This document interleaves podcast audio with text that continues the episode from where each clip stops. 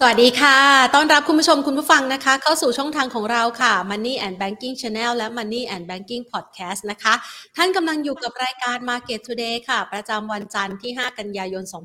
2565 นะคะ บรรยากาศการลงทุนก็ถือว่าต่อเนื่องแล้วค่ะ ตั้งแต่เปิดทำการในช่วงเดือนกันยายนที่ผ่านมานะคะ มีหลากหลายประเด็นที่อาจจะเป็นประเด็นส่งผลทำให้แนวโน้มของตลาดหุ้นไทยที่สดใสมากๆ ในช่วงเดือนสิงหาคมนั้น มีจังหวะของการปรับพักฐานนะคะไม่ว่าจะเป็นการประชุมของธนาคารกลางหลักๆ ทั่วโลกที่ในเดือนนี้กันยายน น่าจะมีการปรับขึ้นอัตราดอกเบี้ย เพื่อสกัดกั้นการขึ้นของอัตราเงินเฟ้อนะคะ ในขณะเดียวกันค่ะ ก็มีประเด็นเรื่องของ QT ที่เพิ่มเข้ามาด้วยในเดือนกันยายนนี้ว่าอาจจะมีการปรับเพิ่มขึ้นนะคะ คือตามกำหนดระยะเวลาเนี่ยน่าจะมีการปรับเพิ่มขึ้นอีกหนึ่งเท่านะคะ ก็เลยส่งผลทำให้สภาพคล่องที่ไหลเวียนในตลาดหุ้นทั่วโลกนั้นอาจจะถูกจำกัดออกไป พร้อมกันนี้เองค่ะ ถ้าเรามองบรรยากาศการลงทุนในตลาดหุ้นไทยนะคะ จะเห็นได้ว่าช่วงที่ผ่านมาถึงแม้ว่าตลาดหุ้นต่างๆ ทั่วโลกจะกังวลใจ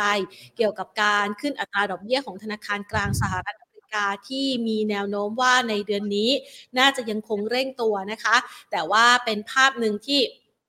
ตลาดหุ้นไทยเนี่ยยังมีการปรับพักฐานลงไม่ค่อยจะแรงนะ คือบางวันอาจจะลงแรงมาก แต่ก็มีแรงซื้อช้อนซื้อกลับนะคะล่าสุดค่ะสำหรับตลาดหุ้นไทยในช่วงครึ่งเช้าสำหรับวันนี้นะคะ บรรยากาศการซื้อขายนั้นปรับตัวลดลงมาเล็กน้อย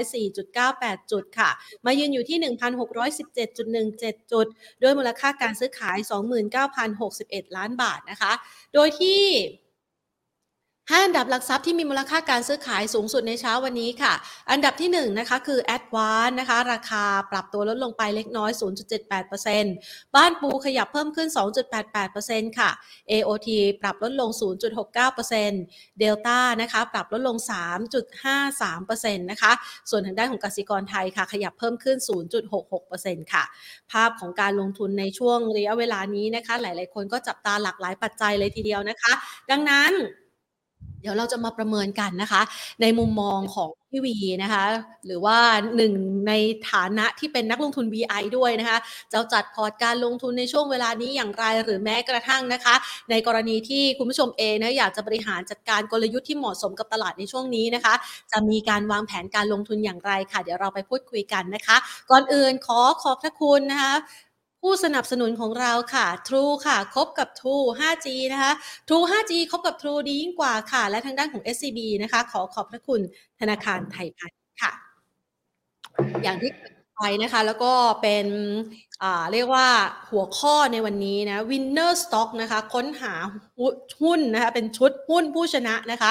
จะรุกยิงประตูก่อนปิดแมตช์นะคะเดี๋ยวไปดูว่าแมตช์ของพี่วีเนี่ยมองว่าตลาดหุ้นไทยนะจะมองไปสิ้นสุดแมตช์ที่ตอนไหนนะคะแล้วแนวโน้มการเคลื่อนไหวต่อจากนี้เป็นอย่างไร พูดคุยกันค่ะกับคุณกวีชูกิจเกษมนะคะ ผู้บริหารจากบริษัทหลักทรัพย์พายค่ะ สวัสดีค่ะพี่วีค่ะครับ สวัสดีครับ สวัสดีท่านผู้ชมทุกท่านด้วยครับค่ะ เชื่อว่า KFC หลาย ๆ ท่านกำลังรอคอยพี่วีอยู่ด้วยนะคะ มาวันนี้เนี่ย อยากจะขอแสดงความยินดีก่อนเลยดีไหมคะพี่วีคะขาแสดงความเรื่ยิอนงดีอะไรกับคะแฟนนะคะแมนยูเมื่อวานนี้อ๋อพี่เป็นแฟนลิเวอร์พูลโอ้ตายตายตายแม่โอ้ทำงั้นแสดงความยินดีเรื่องน้องวิวดีกว่า เชื่อว่าแฟนคลับอ่าพี่วิวน่าจะติดตามกันนะคะ น้องวิวนะคะ ลูกชายเพิ่งได้รับแชมป์ใช่ไหมคะ ยกน้ำหนัก อ๋อ ใช่ครับ ก็เป็นกีฬาใหม่นะฮะ ก่อนหน้านี้ถ้าใครจำได้เขาก็จะชอบวิ่งค่ะ นะคะ เขาจะชอบวิ่งแล้วก็ไปแข่งวิ่ง อ่าสิบกิโล อ่า ในงานใหญ่ ๆ นะครับ ก็อืมได้รางวัลไป แล้วพอไปอยู่ที่แคนาดา เขาก็ไม่ค่อยมีเพื่อนวิ่งแล้วก็อากาศมันหนาวด้วยเนาะ มันก็ค่ะ วิ่งน้อยลง เขาก็เลยไปเข้ายิมยกน้ำหนักนะครับ ยกไปยกมาก็ชอบนะฮะ ก็เลยไปฝึกกับโค้ชที่นู่นนะครับ โค้ชที่แคนาดา แล้วก็เผอิญได้กลับมาเมืองไทยนะฮะก็มาอยู่ที่เอ่อยิมนะครับเอ่อไม่แน่ใจว่าชื่ออะไรนะครับเอ่อก็ Ion Hive นะ Ion Hive เขาก็ชวนลงมาแข่งนะครับ ปรากฏว่าก็แข่งสนุกสนุกนะฮะก็ก็สนุกดีครับ ผมว่าเป็นกีฬาที่ที่มันแสดงถึงวินัยนะ มันจริง ๆ มันเป็นสไตล์นักลงทุนสไตล์ value investor ด้วยอะครับเพราะว่า ยกน้ำหนักเนี่ยมันกลายเป็นว่าเราต้องซ้อมทุกวันนะครับค่ะเพราะว่าร่างกายมันต้องทนกับการยกน้ำหนักเกินน้ำหนักตัวไปเยอะๆนะครับนั่นหมายถึงว่าถ้าเราไม่ยกทุกวันเนี่ยกล้ามเนื้อมันก็จะไม่ชินถูกไหมอ่าพอกล้ามเนื้อไม่ชินหยุดไปสักอาทิตย์สองอาทิตย์เนี่ยมายกน้ำหนักเดิมที่เราเคยยกได้ก็ยกไม่ได้แล้วนะมันก็ต้องมันก็ฝึกทุกวันมันก็ถือว่าเป็นวินัย ผมว่าจริง ๆ แล้วกีฬาทุกอย่างถ้าเราซ้อมโดยมีเป้าหมายนะว่าเราจะให้เป็นเท่านั้นเท่านี้ วิ่งก็เหมือนกันเนาะต้องสิบโลยี่สิบเอ็ดโลพอวิ่งได้ยี่สิบเอ็ดโล ก็บอกว่าต้องวิ่งถึงภายในสองชั่วโมงครึ่งนะต้องวิ่งต่ำกว่าสองชั่วโมงนะ มันก็เป็นเป้าหมายพอเป็นเป้าหมายเราก็เราก็ซ้อมนะครับ ผมว่ามันเป็นข้อดีมากกว่าไอ้เรื่องตำแหน่งหรือว่าเรื่องแชมป์เนี่ย ผมว่ามันเป็นเรื่องอะไรที่เป็นผลพลอยได้มากกว่า แต่สิ่งที่ได้เนี่ยเด็กๆได้หรือว่าผู้ใหญ่จะได้ก็คือเรื่องของวินัยเพราะนั้นไอ้ไอ้ไอ้เรื่องพวกนี้บางทีเราเป็นกีฬานะถ้าเราชอบขึ้นมา แล้วเราฝึกเป็นวินัยอะมันก็มันก็จะไปสร้างวินัยอย่างอื่นด้วย โดยเฉพาะเรื่องการลงทุนยิ่งยิ่งช่วงนี้เนาะอ่ากำลังปรับตัวลดลงด้วยนะครับ แต่ก่อนอื่นก็ต้องแสดงความยินดีกับแฟนแมนยูนะครับ ช่วยช่วยตบอาร์เซนอลให้หายซ่าโถพันจำผิด โอ้แต่มันก็ไม่เป็นไรครับ เพราะว่าเสมอเอเวอร์ตันก็สนุกดีถึงแม้ว่าจะเสมอศูนย์ศูนย์ไปยิงกันข้างอะไรยี่สิบลูกนี่มันก็เป็นอะไรที่ดูแล้วมันดี การแข่งขันกีฬาก็อย่างเงี้ยครับ มีแพ้มีชนะ มันก็สอนให้เรารู้จักสนุกสนานอ่าเขาเรียกว่าอะไรนะ ขิงกันไปขิงกันมาเพื่อความสนุกแต่แต่สุดท้ายใครเป็นแชมป์เราก็ดีใจด้วยนะครับ อ่าคำนี้เข้ามาที่ตลาดเราก็คือ มันเป็นเวลาของคนมีวินัยจริงๆนะมันก็เหมือนกับเล่นกีฬานะกีฬาช่วงนี้ต้องอดทนกับความทนทานในช่วงเวลานี้ใช่ไหมคะใช่ใช่ใช่จริง ๆ จริง ๆ ผมว่า ไม่มีใครรู้ทิศทางตลาดตลาดได้หรอกนะครับว่าไอ้ตลาดหุ้นมันจะลงหรือว่าตลาดหุ้นมันจะขึ้น แบบชัดเจนเราก็ได้แต่ว่า อ่าฟังคนนู้นทีคนนี้ทีให้ข้อมูล บางทีเราก็งงเนาะอ่าบางทีงงไม่ใช่แค่งงข้อมูลอย่างเดียวนะครับ งงช่วง time frame ด้วยนะครับบางคนออกมาพูดว่าวันนี้หุ้นจะขึ้นวันนี้หุ้นจะลง เราก็ไปเหมาว่าเขากำลังบอกว่าหุ้นขาขึ้นหุ้นขาลง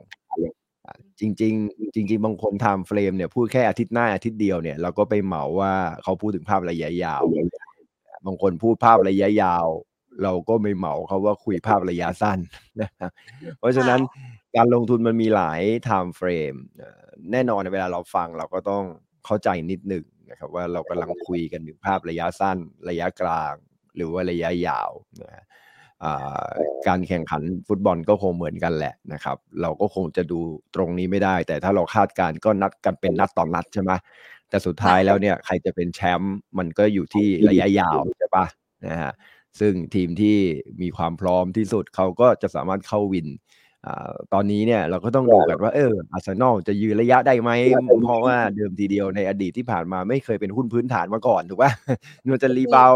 สี่นัดแรกเปล่านะ อะไรประมาณนี้แล้วก็หลังจากนั้นไปก็จะกลับเข้าสู่ภาวะปกติหรือเปล่า แต่ทีมที่แบบเขาก็ยังเป็นเต็งแชมป์อยู่แน่นอนนะก็คือเหมือนทีมแมนซิตี้เนี่ยต่อให้เสมอต่อให้แพ้ยังไงก็ตามก็ยังเป็นเต็งแชมป์อยู่เพราะว่าทุกคนก็ยังมั่นใจว่าในระยะยาวเนี่ยหุ้นตัวเนี้ยมันก็ยังคงดีอยู่แต่ว่าพอเรามาดูภาพตลาดโดยภาพรวมเนี่ยจังหวะแบบนี้เป็นจังหวะที่เราควรหาหุ้นดี ๆ ไว้นะครับ เพราะว่าตลาดคงไม่ไปไหนได้ไกลหรอกด้วยสถานการณ์หลาย ๆ อย่างที่มันไม่ดี เราเตรียมหุ้นดีไว้อะไร เราเตรียมหุ้นดีเอาไว้เพื่อว่าเพื่อถ้ามันมีโอกาส โอกาสมาเมื่อไหร่เราไม่รู้แต่ถ้ามีโอกาสเมื่อไหร่เนี่ย มันก็เป็นโอกาสที่เราจะสามารถที่จะลงทุนในหุ้นดี ๆ เหล่านี้ได้ทันทีโดยที่ไม่ต้องแบบเสียเวลาไปศึกษาหาหุ้นเหล่านี้นะครับ ส่วนเก่งกำไรเนี่ยแน่นอนทุกคนก็มีแผนของแต่ละคนอยู่ละ ทุกโบรกเขาก็แนะนำในเชิงของการเก่งกำไรเป็นหลักอยู่ละ ก็ฟังรายการต่างๆคำแนะนำหุ้นต่างๆนะครับสถานการณ์แบบนี้ก็รู้จักจุด stop loss นิดหนึ่งนะครับ ในแง่ของการทำกำไรนะแต่เชื่อว่าถ้าเรามีวินัยในการลงทุนเนี่ยสุดท้ายเราก็ชนะตลาดได้ ครับค่ะ ถ้าเรามองจากตลาดในช่วงเวลานี้ค่ะพี่วี หลายๆคนเนี่ยนะคะมองว่าอาจจะเป็นช่วงของการปรับฐานระยะสั้นนะคะ และมีโอกาสที่จะปรับตัวขึ้นไปอย่างร้อนแรงเพื่อรับกับภาวะเศรษฐกิจที่ฟื้นตัวต่อจากนี้ ในมุมมองของพี่วีมองยังไงบ้างคะอ่าจจริง ๆ แล้วเนี่ยต้องบอกนิดนึงก่อนว่า เรายังมองไม่ออกนะ ถึงแม้ว่าต่างประเทศจะซื้อเยอะนะครับ แต่สังเกตให้ดีซื้อเยอะขนาดไหนเนี่ยระดับแสนล้านเนี่ย สังเกตเลยว่าปีนี้ตลาดหุ้นก็ไม่ขึ้นนะ ถูกไหมบางคนมองว่าอุ้ยต่างประเทศซื้อเยอะเนี่ยแต่ว่าอย่าลืมว่าสิ้นปีที่แล้วเนี่ย เราปิดที่หนึ่งพันหกร้อยห้าสิบเจ็ดจุด ถูกไหมครับ ต่างประเทศปีนี้เนี่ยซื้อแสนกว่าล้าน ปรากฏว่าก็ยังไม่พ้นราคาปิดเมื่อต้นปีเลยนะหนึ่งพันหกร้อยห้าสิบเจ็ดจุด ก็แสดงว่า ดัชนีวันนี้ทั้งปีเนี่ยเรายังติดลบอยู่ ทั้งที่จริงๆ แล้วเนี่ยต่างประเทศซื้อระดับเป็นแสนล้านตลาดหุ้นควรจะปีนี้ควรจะบวกนะ แต่ทำไมมันมันไม่บวกนะครับอืมหาสาเหตุนิดหนึ่ง ผมยังเชื่อว่าปีนี้เนี่ยตลาดหุ้นไทยเราทั้งปีผลผล performance หรือว่าผลการดำเนินงานของตลาดหุ้นเนี่ย ก็น่าจะยังคงติดลบ ซึ่งก็ยังแปลกใจว่าอ้าวแล้วทำไมปีเนี้ย กำไรของบริษัทจดทะเบียนน่าจะเติบโตดีขึ้นเมื่อเทียบกับปีที่แล้วนี่ในระดับ 20%เลยนะ แต่ทำไมหุ้นมันไม่ขึ้นไป 20%บ้างละปีนี้ทำไมมันมันมันกลับปรับตัวติดลบ เนี่ยดิดูสิกำไรก็โตต่างประเทศก็ซื้อ แต่หุ้นไม่ขึ้น อันนี้ตั้งคำถามไว้นิดนึงก่อนว่าหุ้นเนี่ย ส่วนใหญ่แล้วมันจะเป็นดัชนีชี้นำ สิ่งที่จะเกิดขึ้นในอนาคต เราก็ลองมองว่าแล้วสิ่งที่เกิดขึ้นในอนาคตตอนนี้เรากังวลอะไรที่จะทำให้หุ้นเนี่ยไม่ได้ปรับตัวเพิ่มสูงขึ้นต้องบอกนิดนึงก่อนว่า ถ้าให้ผมมองว่าโอเคกำไรปีนี้จะโตเยอะ แต่พอเรามองกำไรของบริษัทจดทะเบียนในโลกเราทั้งหมดเลยนะครับ จะบอกว่าปีหน้าจะโตเยอะอะมันตั้งคำถามเยอะนะ มันมีเครื่องหมาย question mark เยอะมาก ว่าปีหน้าเราจะโตยังไง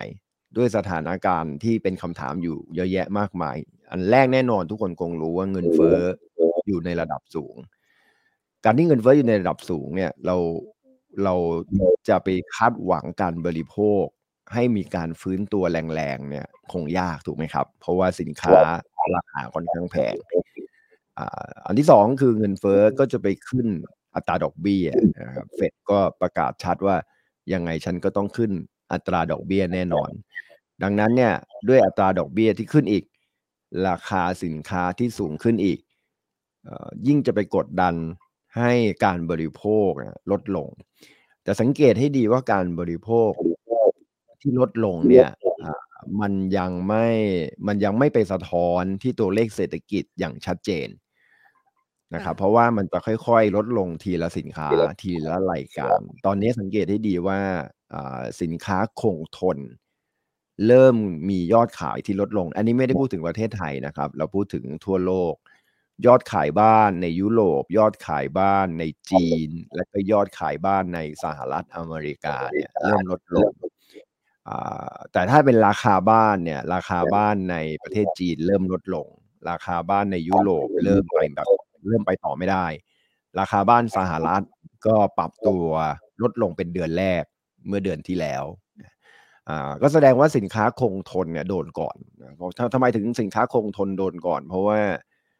เวลาผู้บริโภคจะหยุดบริโภคเนี่ยเขาก็จะหยุดบริโภคสินค้าที่มีภาระระยะยาวก่อน เพราะเขาไม่มั่นใจว่าข้างหน้าจะเป็นยังไง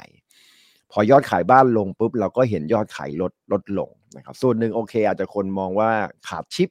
นะ ชิปมันหายไปนะครับประเทศไทยนี่เวลาพูดชิปหายนี่มันเป็นอะไรที่ เริ่มเป็นคำศัพท์ทั่วไปแล้วไม่ใช่ไม่ไม่รู้จะตีความทางไหนดี คือ แต่ถ้าเป็นไม่ใช่คำหยาบ ไม่ใช่คำหยาบไปแล้ว ก็ชิปมันหายจริงๆอะอาจจะเป็นเพราะว่าความต้องการชิปมากขึ้นด้วยนะครับแต่ว่าหลักๆเลยเนี่ยผมคิดว่า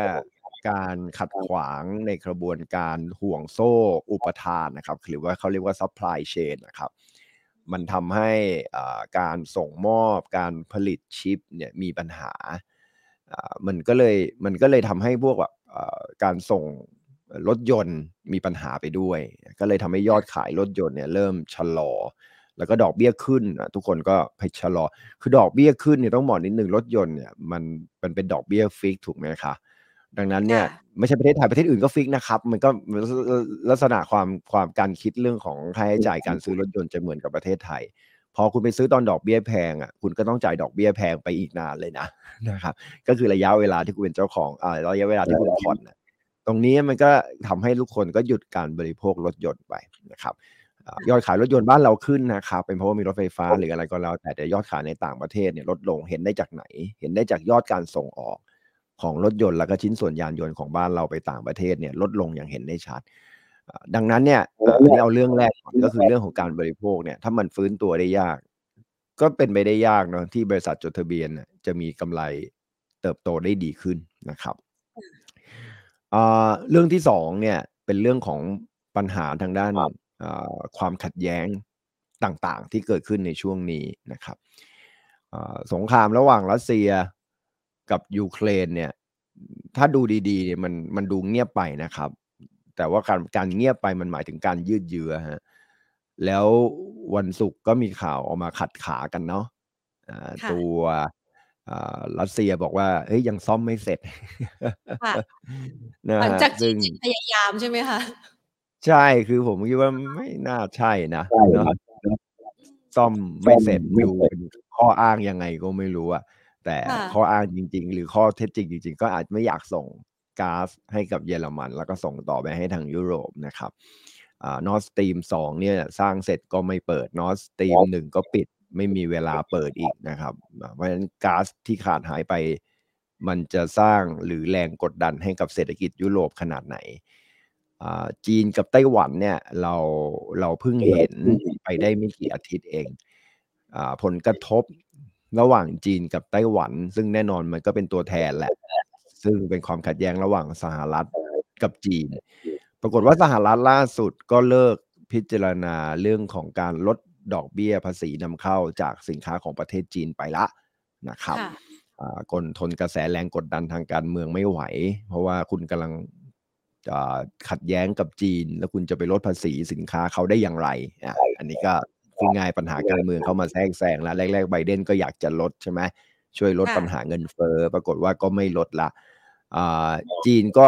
บอกว่าดีไม่ลดก็ไม่ลดฉันก็จะไม่ส่งออกสินค้าบางอย่างให้คุณเหมือนกันแหละ อะไรประมาณนี้ ซึ่งอันเนี้ยมันแล้วโดยเฉพาะสิ่งที่เราเห็นกันอยู่ก็คือว่าเราจะมีปัญหาเรื่องการขาดแคลนชิปไหมเพราะไต้หวันเนี่ยเป็นผู้ส่งออกรายใหญ่ที่สุด ใน chip maker นะครับ ก็คือ TSMC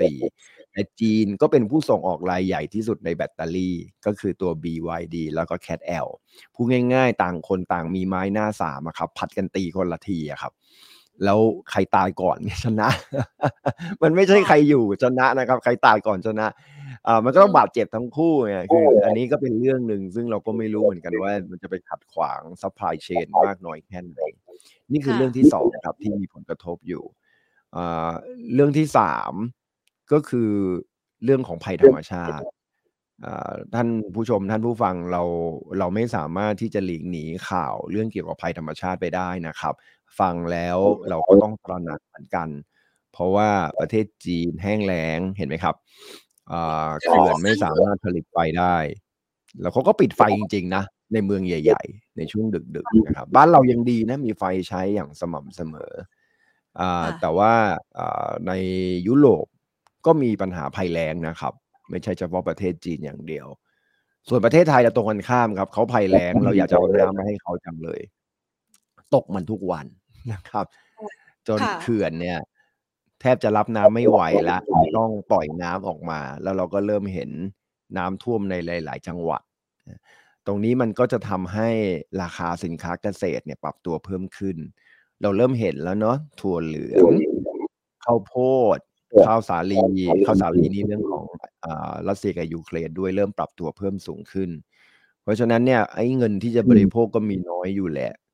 เรายังมาเจอเรื่องของราคาสินค้าเกษตรแพงขึ้นอีก เอาอย่างนี้แล้วเราจะโตกันยังไงล่ะนะครับ เราจะเศรษฐกิจโลกนะครับ เราจะโตกันยังไงล่ะอ่า แล้วก็เรื่องที่สี่นะครับซึ่งเป็นเรื่องสำคัญว่าทำไมตลาดหุ้นไม่ขึ้น แม้ว่าต่างประเทศจะซื้อเนี่ยก็เป็นเพราะว่าวันนี้ตลาดหุ้นทั่วโลกขึ้นมาอย่างอเมริกาเนี่ยขึ้นมาสามปีติดนะครับ ก่อนปีนี้พูดง่ายๆก็คือสองพันยี่สิบสองพันยี่สิบเก้าสองพันยี่สิบสองพันยี่สิบเอ็ดเนี่ยอเมริกาดูเหมือนหนึ่งไม่ได้เจอเรื่องโควิดเลยอะบวกสามปีติด ของเรายังมีลบบ้างนะครับ แต่เข้าใจว่าน่าจะบวกมา 2 ปีติดแล้วเหมือนกัน นั่นหมายถึงว่าตลาดหุ้นเนี่ยได้ขึ้นมารับข่าวกับการที่เศรษฐกิจฟื้นตัวมาพอสมควร แล้วก็คือเหตุผลแหละว่าทำไม ปีนี้กำไรโต20%แต่ทำไมตลาดหุ้นไม่ขึ้น ก็เพราะมันขึ้นปีที่แล้วไงครับนะครับเพราะฉะนั้นเราก็ต้องมองว่าปีนี้หุ้นจะขึ้นหรือไม่ขึ้นก็ต้องดูกำไรปีหน้าไง พอไปดูกำไรปีหน้า ทุกคนก็มองขึ้นแต่ไม่แน่ใจ เริ่มไม่แน่ใจใช่ไหมครับ จากสามปัจจัยแรกที่ผมพูดขึ้นมา พอปัจจัยที่สี่ปุ๊บเริ่มคนเริ่มไม่มั่นใจว่ากำไรของบริษัทจดทะเบียนเนี่ย ปีหน้ามันจะดีหรือไม่ดี มันก็เลยทำให้อีหลักอีเหลือในการที่จะไปดันให้ตลาดหุ้นปรับตัวเพิ่มสูงขึ้นปัจจัยสุดท้ายปัจจัยที่ห้าก็คือวันนี้ราคาหุ้นของตลาดหุ้นทั่วโลกเนี่ยขึ้นมา PE ค่อนข้างแพงเอาตลาดหุ้นไทยแล้วกันนะครับวันนี้อยู่ที่พันหกร้อยกว่าจุด PE ก็อยู่ประมาณสัก 16 เท่า เพราะเรามีกำไรสุทธิต่อหุ้นประมาณนะบวกลบก็ไม่ห่างจาก 100 บาทต่อหุ้นเท่าไหร่นะครับและ 100 บาทต่อหุ้นเนี่ยก็มาจากหุ้นกลุ่มพลังงาน ที่ได้รับประโยชน์จากเรื่องของราคาน้ำมันราคาธรรมชาติซะด้วยซ้ำดังนั้นเนี่ยร้อยบาทต่อหุ้น 16 เท่าอะมันก็ไม่ได้ถูกนะสำหรับศักยภาพการทำลายการทำกำไรของบริษัทจดทะเบียนไทย ถึงแม้ว่ามันจะดีขึ้น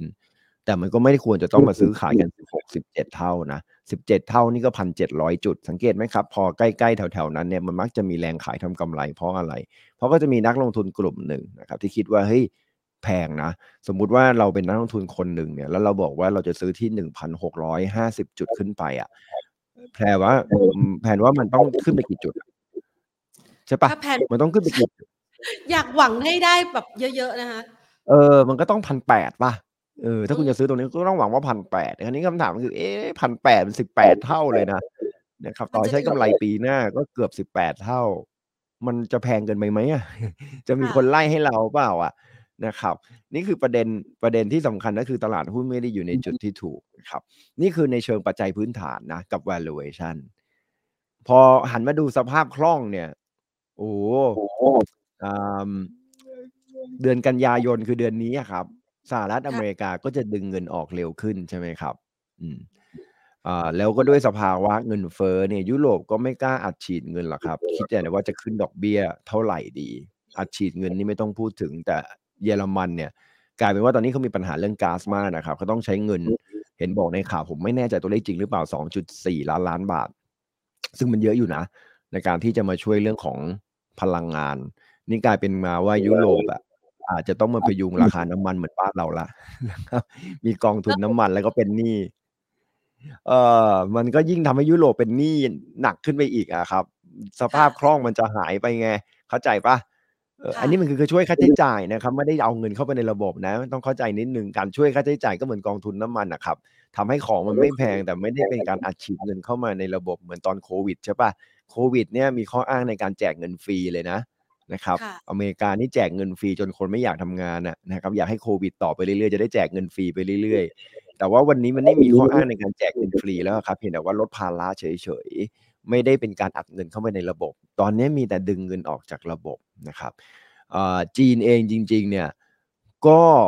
มีปัญหาสภาพคล่องนะครับ เพราะว่า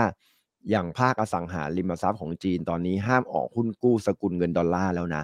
ห้ามไประดมทุนในสหรัฐอเมริกา ซึ่งมีปัญหาใหญ่มากเลยนะ เพราะว่า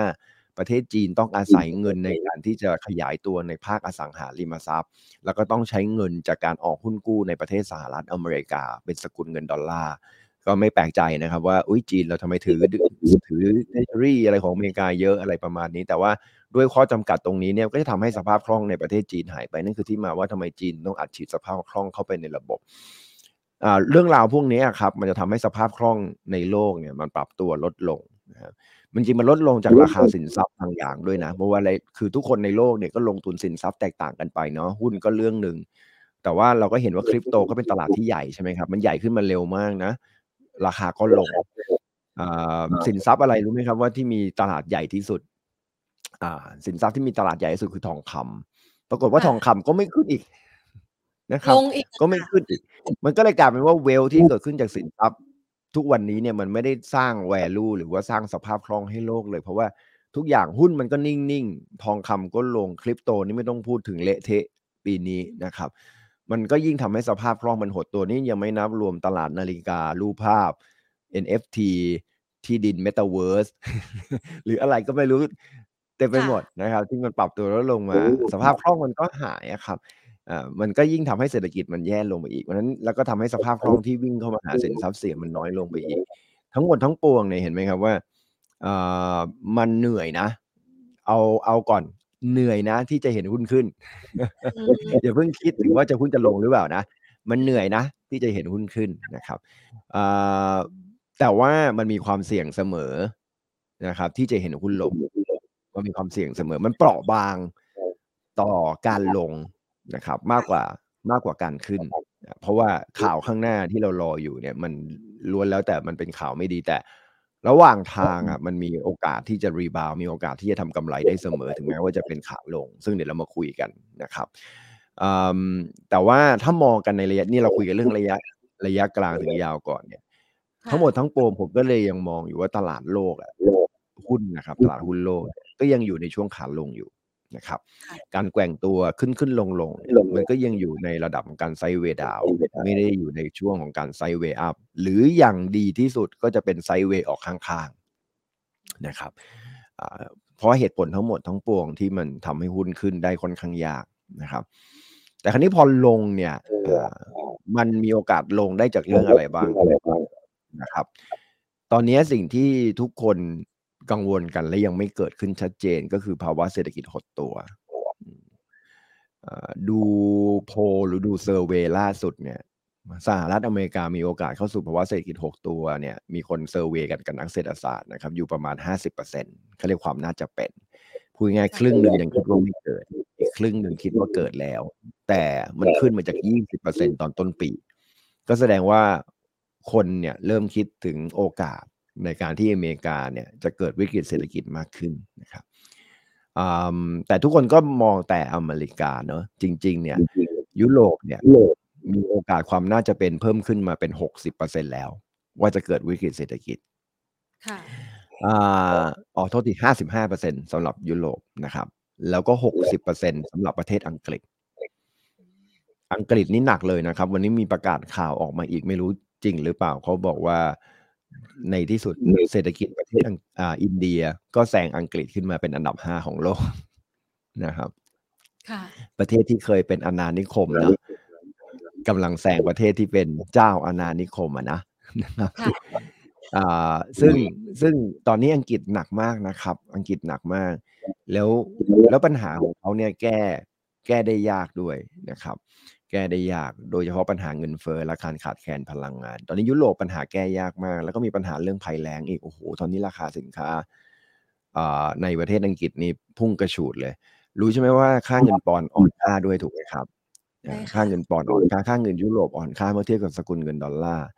การอ่อนค่าเนี่ยยิ่งไปกระตุ้นเงินเฟ้อในประเทศเขาอีก เพราะว่าถ้าเขานำเข้าพลังงานเข้ามาเนี่ย เขาก็จะนำเข้ามาในราคาที่แพงขึ้น เพราะว่าเงินเงินอ่อน เหมือนบ้านเราอะครับเวลาเงินอ่อนทีไรราคาพลังงานก็จะปรับตัวเพิ่มสูงขึ้นนะครับต่อให้ราคาน้ำมันเท่าเดิมก็ตาม ตรงนี้ก็ยิ่งเป็นจุดโอ้โหหนักเลยสำหรับประเทศยุโรปและยิ่งค่างเงินดอลลาร์ตอนนี้เขาขึ้นดอกเบี้ยแรงๆค่างเงินยุโรปยิ่งอ่อนยิ่งไปกดดันเงินเฟ้อเข้าไปใหญ่ เพราะฉะนั้นยุโรปมีโอกาสเกิดวิกฤตเศรษฐกิจ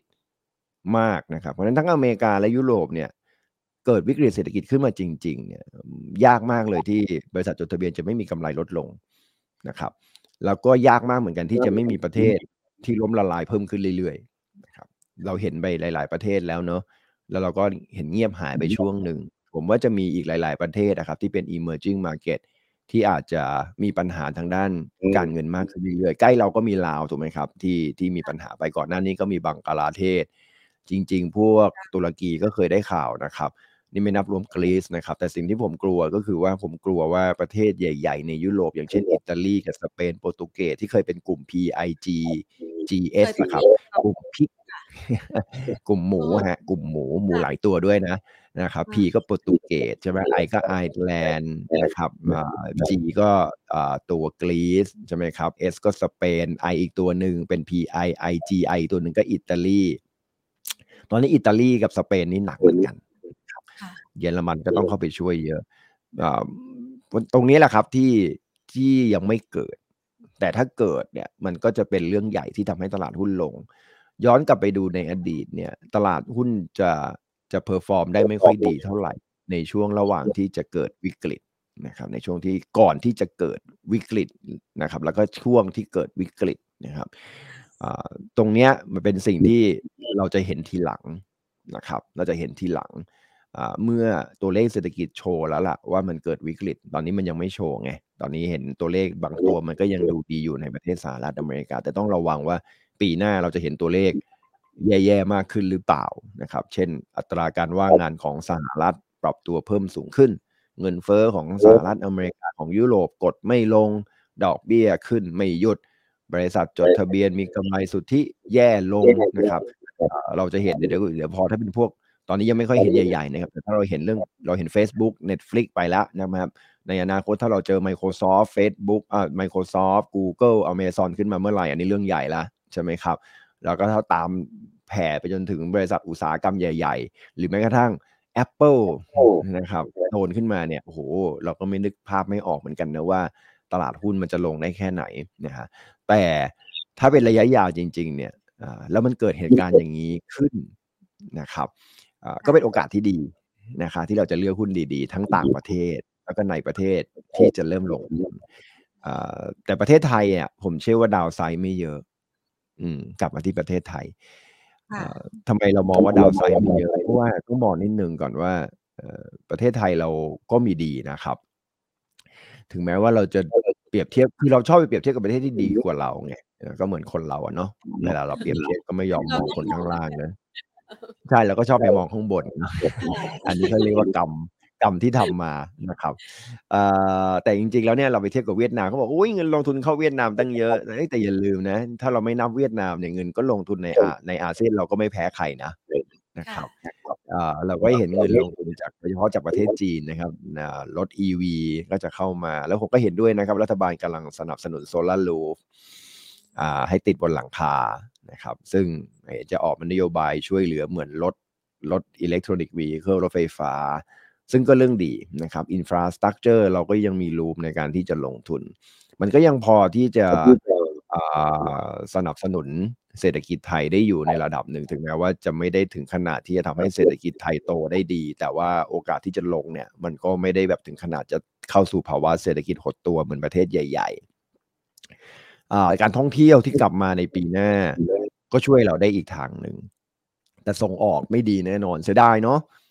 ถ้าการท่องเที่ยวปีนี้เราดีเนี่ยโอ้จะฟื้นตัวได้ดีมากเลย พอการท่องเที่ยวเราจะดีปีหน้าไอ้เครื่องยนต์เครื่องหนึ่งดันดับไปซะงั้นนะคือส่งออกนะครับดับก็เพราะอะไรก็เพราะว่าที่เราคุยไปเมื่อกี้เนี่ยนะครับทั้งเงินเฟ้อเศรษฐกิจอเมริกาเศรษฐกิจยุโรปเศรษฐกิจจีนชะลอ นึกมากไม่ออกเลยเนาะว่าเศรษฐกิจอเมริกาเศรษฐกิจ ยุโรปเศรษฐกิจจีนชะลอ เศรษฐกิจไทยเราจะส่งออกโดดเด่นดูมัน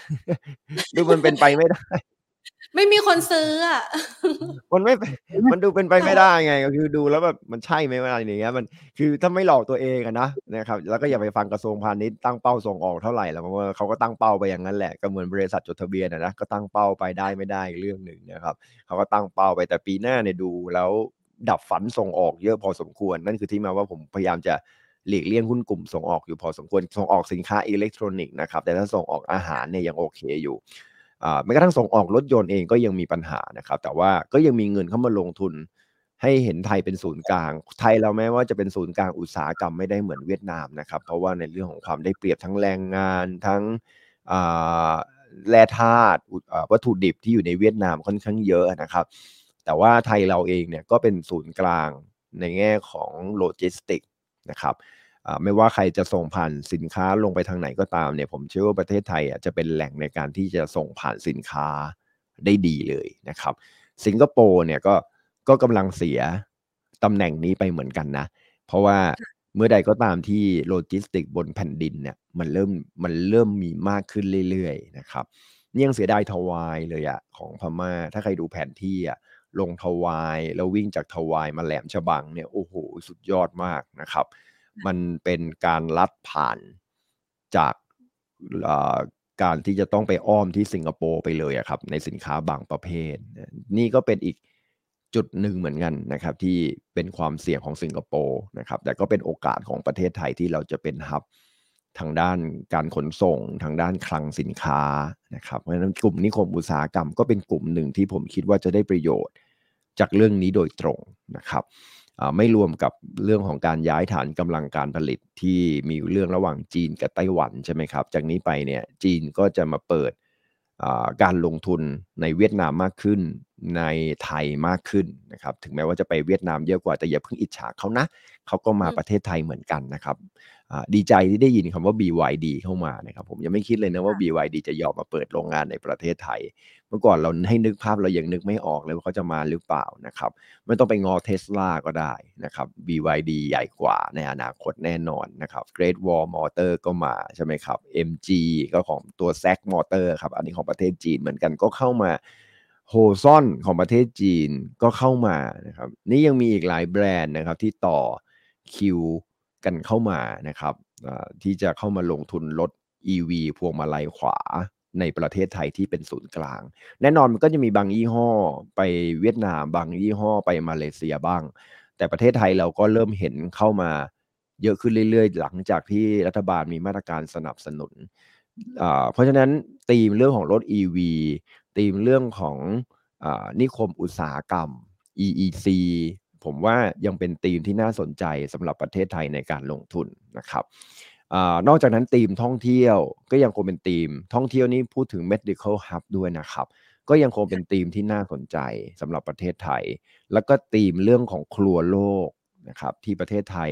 เราจะเป็นศูนย์กลางประเทศอื่นเนี่ยเขามีปัญหากันเยอะประเทศไทยเรายังถือว่ามีปัญหาน้อยนะครับ จัดการน้ำได้ค่อนข้างดี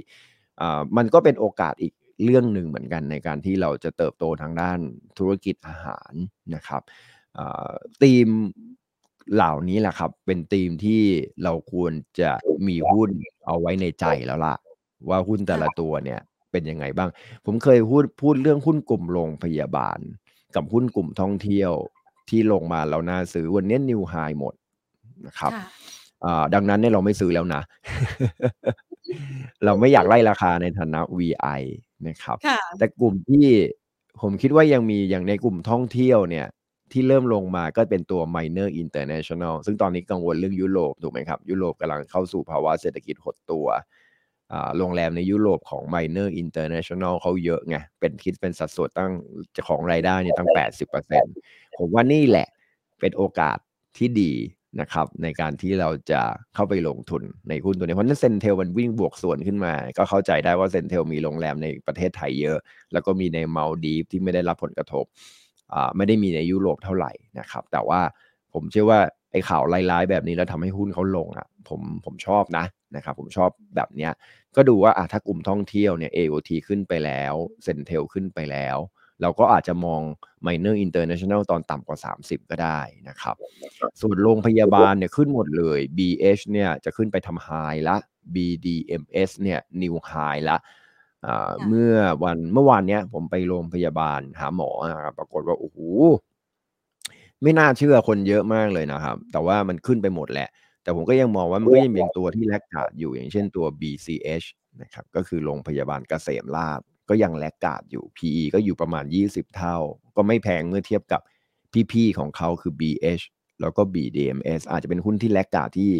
ที่ถ้ามองในแง่พื้นฐานอาจจะสู้ BH กับ BDMs ไม่ได้นะครับ แต่ผมก็ยังมองว่าเป็นหุ้นที่พื้นฐานดีอยู่ดี แล้วก็ราคาน่าสนใจ ส่วนธีมในเรื่องของนิคมอุตสาหกรรมเนี่ยแน่นอนครับ มันก็จะมี WHA แล้วก็อมตะ แต่ถ้าผมชอบเนี่ยผมจะชอบ WHA มากกว่า นะครับเพิ่งขายที่ BYD ไปได้ อันนี้ยังไม่รวมข่าวดีในอนาคตนะครับ เพราะว่าถ้า BYD เข้ามาปุ๊บเนี่ยเขาจะเอาพวกโรงงานเล็กๆ น้อยๆ ที่อยู่รอบเป็นลักษณะคล้ายๆ supply chain เนี่ยเข้ามาเปิดโรงงาน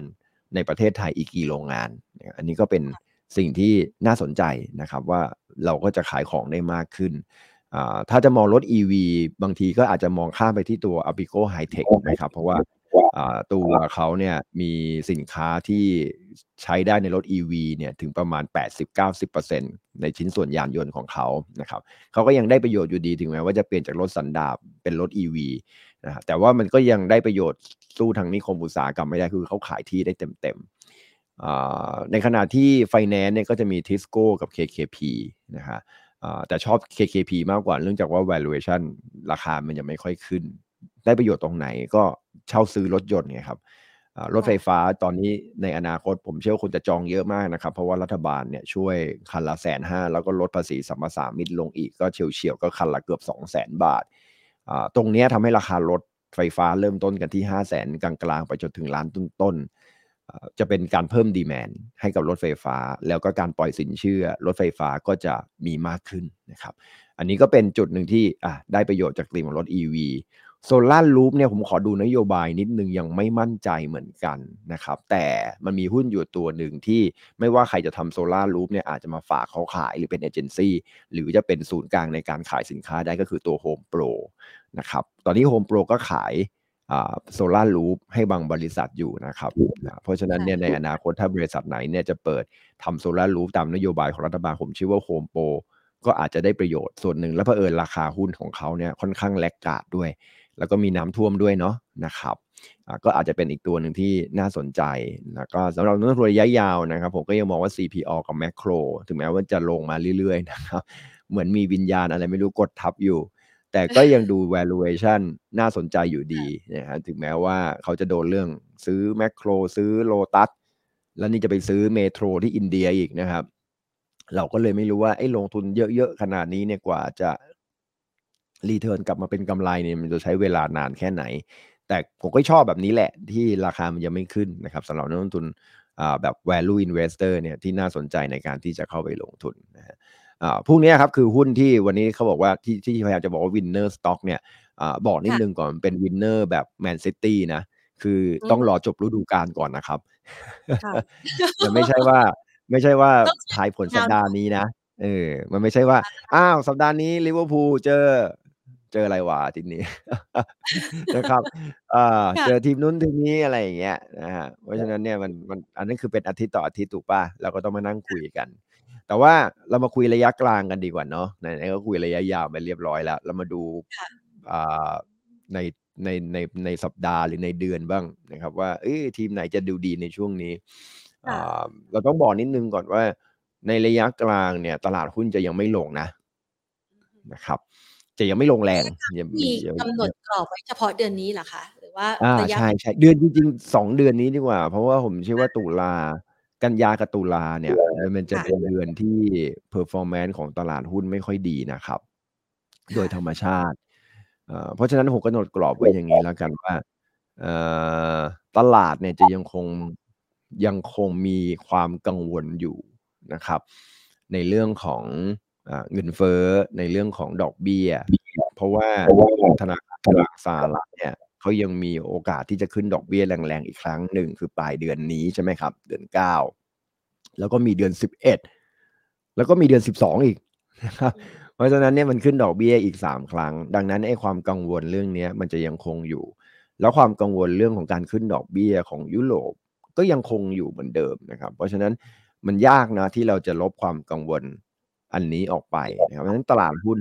มันอาจจะมีแรงขายทำกำไร โดยเฉพาะช่วงนี้ ผมก็กลัวเหมือนกันเพราะนักท่องเที่ยวยังไม่กลับมาค่าเงินบาท สังเกตไหมว่าค่าเงินบาทตอนนี้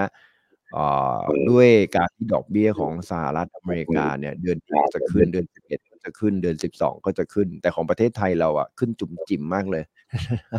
ขึ้นทีละศูนย์จุดสองห้านะครับ ยุโรปเขาคุยกันถึงศูนย์จุดเจ็ดห้า แล้วก็อเมริกาเนี่ยเขาก็คุยกันที่ 0.75 แต่เราคุยกันค่ะแต่ละครั้งแต่ละครั้งเนี่ย 0.25 ยิ่งถ่างกันมากเท่าไหร่เนี่ยโอกาสที่จะกดดันเงิน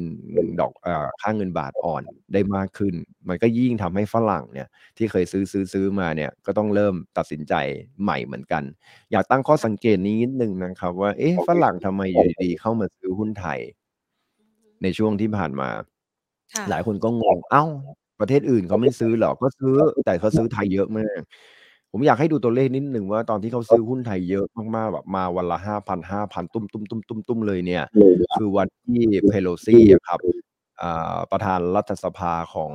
อเมริกาเนี่ยมาแวะปัสสาวะที่ไต้หวันนะครับ คือไปไปเจรจาไต้หวันจะขอให้เขามาผลิตชิป อ้าว จริงเด่นไปแป๊บเดียว ไม่รู้จะคุยเรื่องใหญ่อะไรได้แค่ไหนเหมือนกันเพราะไปแป๊บเดียวแล้วก็ขึ้นเครื่องบินกลับเลยใช่ป่ะอยู่บนเครื่องบินนานกว่าอยู่บนพื้นดินอะเอางี้เลยอ่าแต่วันนั้นเนี่ยเป็นวันที่ฝรั่งเนี่ยเข้ามาซื้อหุ้นไทยวันแรกเลยนะหลังจากวันนั้นนะครับ แล้วก็ซื้อหนักมาเลยตั้งแต่วันนั้นแล้วเงินบาทก็แข็งรับเวลตั้งแต่วันนั้น ถ้าไปดูตัวเลขจริงๆเนี่ย เป็นเพราะว่าไต้หวันเนี่ยมีแรงขายหุ้นออกมาเต็มเลย แล้วมันก็เมื่อมีการขายหุ้นออกมาเขาก็ต้องหาประเทศที่เอามาพัก เอาไว้ก่อน ก่อนที่จะคิดว่าจะไปไหน ผมก็มองว่าประเทศไทยก็เป็นประเทศหนึ่งแหละ ที่เขามองว่าเฮ้ยมันน่าพักเพราะอะไร ไม่ใช่ประเทศไทยดีนะครับอ่าค่ะอย่าเพิ่งไปคิดเรื่องเศรษฐกิจเรื่องอะไรอะเราเราเราต่อให้ดีแค่ไหน มันก็ไม่จำเป็นต้องไปลากเงินเข้ามานะครับ แต่ประเทศไทยมีข้อดีอันหนึ่งที่ดีคนอื่นไม่มีเลยในอาเซียน คือสภาพคล่องตลาดหุ้นไทยดีมาก วันละห้าหมื่นหกหมื่นล้านเขาซื้อขายวันละห้าพันหกพันล้าน สบายมากสภาพคล่องรับไหว ขนาดวันแย่ๆเรายังห้าหมื่นนะ วันดีๆเนี่ยมีแปดหมื่นถูกปะใช่ค่ะแต่ไม่ถึงแสนเมื่อก่อนนะเมื่อก่อนไม่เคยคิดนะแต่สมัยมีอยู่ช่วงหนึ่งที่หุ้นขึ้นขึ้นอะเราวันละสองแสนนั้นระบบตลาดล่มเลยนะอ่าฮะไม่เคยรับวอลลุ่มเยอะ ขนาดนี้มาก่อนตกใจล่มซะเลย แต่วันนี้เนี่ยห้าหมื่นแปดหมื่นเนี่ยเป็นเรื่องที่ดีมากเป็นเรื่องปกติไม่ใช่เรื่องดีๆเรื่องปกติอ่าเป็นเป็น volume ที่รับได้สบายๆนั่นหมายถึงว่าฝรั่งเอาเงินเข้ามาวันละ ห้าพันหมื่นล้านอะไรเงี้ยตลาดหุ้นไทยรับได้โดยเฉพาะหุ้นใน SET Fifty เนี่ยคือจุดเด่นที่ทำไมเขาเอาเงินมาฝากเอาไว้ในประเทศไทยเพราะด้วยสภาพคล่องทำไมไม่เอาไปสิงคโปร์อะทำไมไม่เอาไปมาเลย์อะโอ้โหคุณไปดูสภาพคล่องเขาสู้เราไม่ได้นะ ถึงแม้ว่าตลาดหุ้นเขาจะมี Market Cap ใหญ่กว่าเรา แต่ไม่มีใครมันเท่าเราแล้วล่ะนะครับ ในในเรื่องของสภาพคล่องเราซื้อตรงขายนี้เป็ทั้นงวันจุดหนึ่งแล้วตลาด future ของบ้านเราเนี่ย ไม่แพ้ใครในโลกนะ อ่าฮะนะครับหวือหวาใช่ไหมคะหวือหวามาก แล้วมีการเล่น future เนี่ยสนุกกว่าการเล่นหุ้นนะครับ เพราะว่าคุณกำลังคุยเรื่องของทิศทางของตลาดหุ้น ซึ่งถูกแมนูพ u เลตได้ยากถูกปะค่ะจะขึ้นก็ขึ้นจะลงก็ลงเนี่ยยังบอกว่าสองเดือนนี้ลงเนี่ย เล่น future ยังแม่นกว่าเล่นหุ้นอะ ถูกไหมถ้าคุณมองว่าลงเนี่ยจะเล่นเป็นเออความน่าจะเป็นของการลงมากกว่าความน่าจะเป็นของการขึ้น เพราะฉะนั้นถ้าคุณ short หนึ่งเดือน short สองเดือนเนี่ย ด้วยดัชนีตอนหนึ่งหกห้าศูนย์หรือแม้กระทั่งวันเนี้ยต่ำกว่าพันหกแล้วคุณจะไปซื้อคืนก็ได้ถูกป่ะคุณก็ได้กำไรแล้ว มันก็ต้องมีสักวันหนึ่งแหละในสองเดือนนี้แหละที่ต้องต่ำกว่าพันหกอ่าเพราะฉะนั้นถ้าเรามองตรงนี้ปุ๊บเนี่ยการไปเล่น future เนี่ยสนุกกว่าอีกอะถ้าเล่นเก็งกำไรนะครับหุ้นรายตัวบางทีอาจจะเล่นยากกว่าด้วยซ้ำอ่าเนี่ยคือจุดหนึ่งที่ที่ผมมองว่าตลาดหุ้นเนี่ยมันมันมันมีโอกาสที่จะลงด้วยเหตุผลต่างๆ นานา แต่ต้องยอมรับว่าตลาดหุ้นไทยเราก็มีจุดเด่น ถือแม้ว่าฝรั่งขายมาก็จริง แต่อย่าลืมนะ ฝรั่งขายมาอ่าจะขายออกมา แต่ตอนที่ฝรั่งซื้อแสนล้านเนี่ยคนที่ขายหนักๆคือกองทุนนะครับ เพราะฉะนั้นกองทุนเนี่ยจะมีสภาพคล่องหรือว่า cash flow อยู่เยอะ ดังนั้นเนี่ยการที่หุ้นลงมา ผมเชื่อว่าต่ำกว่าพันหกเนี่ย กองทุนจะเริ่มสนใจละกองทุนค่ะจะเริ่มสนใจหาหุ้นดีๆ โดยเฉพาะในหุ้นใน SET Fifty ซื้อละ โดยเฉพาะหุ้นกลุ่มธนาคาร ผมเชื่อว่าจะเป็นเป้าหมายหลัก ของอาทางกองทุนในการที่จะซื้อเพราะอะไร ดอกเบี้ยขึ้นธนาคารได้ประโยชน์ เห็นไหมได้ข่าวว่าดอกเบี้ยเงินกู้ของธนาคารเนี่ยแรกๆเหมือนจะอั้นไหว แต่ตอนนี้เริ่มออกมาบอก ขึ้นได้ไหมคะจะขึ้นแล้วง่ายเสียงหวานเลยอะแรกๆเข้มมาเลยนะ ไม่ขึ้นเราจะช่วยลูกค้า พอหันอ่าฮะควับไปทางแบงก์ชาติ เสียงเปลี่ยนเลย เป็นเสียงสอง ขึ้นได้ไหมอะๆขึ้นเถอะอีกนิดนึง อีกนิดขึ้นศูนย์จุดสองห้าได้ไหมอะอะไรอย่างเงี้ย ก็เข้าใจเขาแหละเพราะว่าเขาก็ต้องทนกับต้นทุนดอกเบี้ยที่สูงขึ้นถูกไหมครับเพราะเขาต้องกู้ interbank อยู่ interbank ก็กู้จากธนาคารแห่งประเทศไทยนี่แหละ ธนาคารประเทศไทยก็ขึ้นดอกเบี้ยแล้วเขาก็ต้องโดนช้าตามไปด้วยอ่าแต่ตรงเนี้ยมันก็เป็นจุดที่แบงก์ได้ประโยชน์สองคือเศรษฐกิจไทยเราอะอยู่ในช่วงของการฟื้นตัว เพราะฉะนั้นสินเชื่อเนี่ยเอ่ออย่างน้อยก็น่าจะมีโตได้ประมาณสักห้าเปอร์เซ็นบวกลบ ก็ไม่ถึงขนาดติดลบหนี่เสียพอควบคุมได้ถึงแม้ว่ามันจะมีความเสี่ยง แต่ด้วยการตั้งสำรองที่สูงกับเงินกองทุนที่มีอยู่มหาศาล ก็จะไม่ได้มีความจำเป็นที่เขาจะต้องตั้งสำรองเพิ่มขึ้นมากกว่าปกตินะครับอ่า เขาก็ตั้งสำรองตามปกติตามหนี้เสียที่เพิ่มขึ้น ซึ่งมันก็จะทำให้กำไรของหุ้นกลุ่มนี้ขึ้นขณะที่ valuation ถูกมาก ไม่ผันผวนมากเท่าไหร่ คือถ้าเขาไปลงพลังงานเยอะๆอะข้อเสียของพลังงานคืออะไรรู้ไหมวันนี้มีใครบอกพี่ได้ไหมว่าก๊าซธรรมชาติจะขึ้นไปเท่าไหร่ก๊าซธรรมชาติจะลงมาเท่าไหร่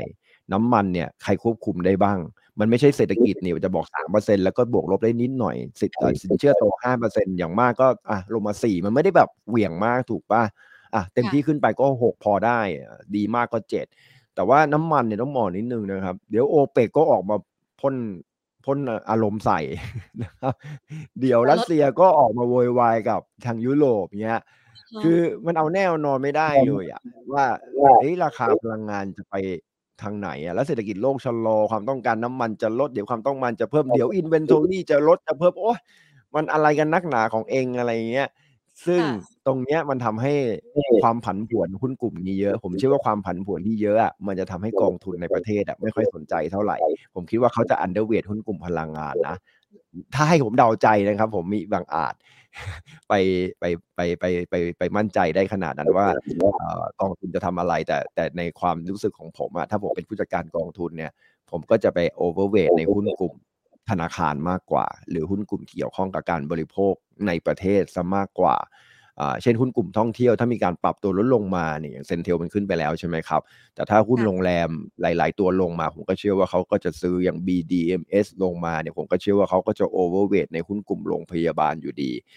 หุ้นกลุ่มเหล่านี้ครับคืออยู่ หรือแม้กระทั่งอีกกลุ่มหนึ่งที่น่าสนใจนะแต่หลายคนมองข้ามก็คือหุ้นกลุ่มอสังหาริมทรัพย์ นะครับแลนด์เฮาส์ศุภาลัย AP พวกนี้เป็นกลุ่มที่ถ้าลงมาหนึ่งห้าแปดศูนย์เนี่ยเป็นกลุ่มที่น่าลงทุน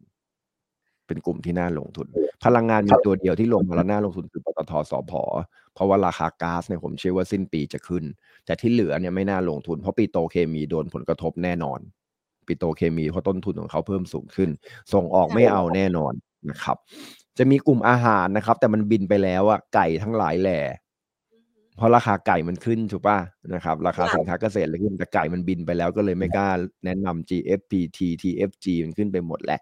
มันเหลือตัวเดียว CPF แต่พอแนะนำ CPF ทีไรเนี่ยโดนตบกระบาล โดนตบกระบาลทุกทีนะครับแต่ก็เป็นกลุ่มแต่ก็เป็นหุ้นกลุ่มที่พี่ยังชอบอยู่นะ แล้วก็อ่าถ้ามองกันจริง ๆ กลุ่มอีกตัวหนึ่งที่น่าสนใจก็จะเป็นตัวพวกอย่างค้าปลีกโฮมโปรนะครับอ่า วันนี้ underperform ดูโฮมกับโกลบอลมากเลยนะครับ ผมก็เชื่อว่ากองทุนเนี่ยถ้าลงมา 1580 เนี่ยก็อาจจะซื้อตรงนี้ได้ เพราะฉะนั้นถ้ามองตรงนี้ธนาคาร KBank นะครับถ้าลงมา 1580 นะครับพันหกร้อยลงมาเนี่ยเก็บเอาไว้เพราะว่าผมเชื่อว่า